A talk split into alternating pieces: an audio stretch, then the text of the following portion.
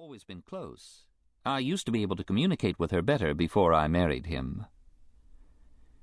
She stirred uneasily and shifted her attention from herself to me. Do you have any children, Mr. Archer? No. Have you ever been married? I have, but I don't quite see the relevance. You didn't come here to discuss my private life. You haven't made it clear why you did come, and your husband will be turning up shortly. She looked at her watch and rose, I think without intending to. The tension in her simply levitated her out of the chair. I offered her a cigarette, which she refused, and lit one for myself. Am I wrong in thinking you're a little afraid of him?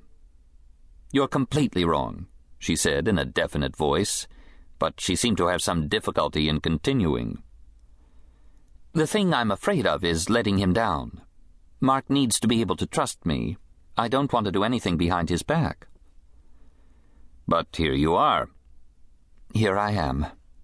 She relapsed into the chair. Which brings us back to the question of why. I'll be frank with you, Mr. Archer.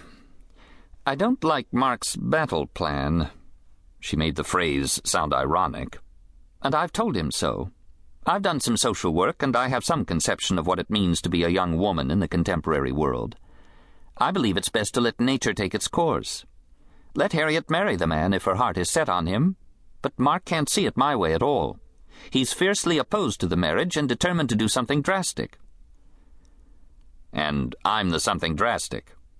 You're one version of it. Guns and horsewhips have also been mentioned. Not, she added quickly, that I take everything he says seriously. I always take gun talk seriously. What do you want me to do? Her gaze had returned to the pin-ups on the wall. Killers, embezzlers, bigamists, and con men looked at her with unabashed eyes. She shifted her bag to her lap. Well, I can hardly ask you to turn him down. It would do no good anyway. He'd simply find another detective and set him loose on Harriet and her friend. All I really hoped to do was prepare you for the situation. You'll get a very one sided view of it from Mark. I've gotten a very vague one from you so far. I'll try to do better, she said with a small, tight smile. About five weeks ago, Harriet went to Mexico. Her announced intentions were to visit her mother, Pauline lives on Lake Chapala, and to do some painting. But the fact is that she's not on very good terms with her mother, and her talent as a painter will never set the world on fire. I think she went to Lake Chapala deliberately to find a man. Any man. If that sounds cynical, let me add that I might have done the same thing myself under the circumstances. What circumstances? I mean her father's second marriage, to me. It's been quite apparent that Harriet hasn't been happy living with us. Fortunately for her, for all of us, her little Mexican expedition was successful. She found a friend and brought him back alive. Does this live one have a name? His name is Burke Damis. He's a young painter. While he's no great social prize, my husband tends to overrate the social, he is quite personable. He has no money, which is another of Mark's objections to him, but he does have artistic talent a great deal more talent than Harriet possesses, as she knows. And, after all, she'll have money enough for both of them. With his talent and virility, and her money and devotion, I'd say they had the makings of a marriage. She'll have money. Quite a lot of money, and quite soon. One of her aunts left her a substantial trust fund. Harriet comes into it when she's twenty-five. How old is she now? Twenty-four old enough to know her own mind and live her own life and get out from under Mark's domination.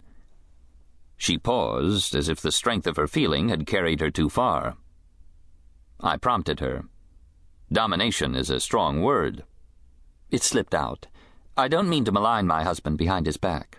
He's a good man, according to his lights, but, like other men, he's capable of emotional foolishness. This isn't the first affair of Harriet's he's tried to break up. He's always succeeded before. If he succeeds this time, we could end up with a very sad girl on our hands. Her face was alive with passionate identification.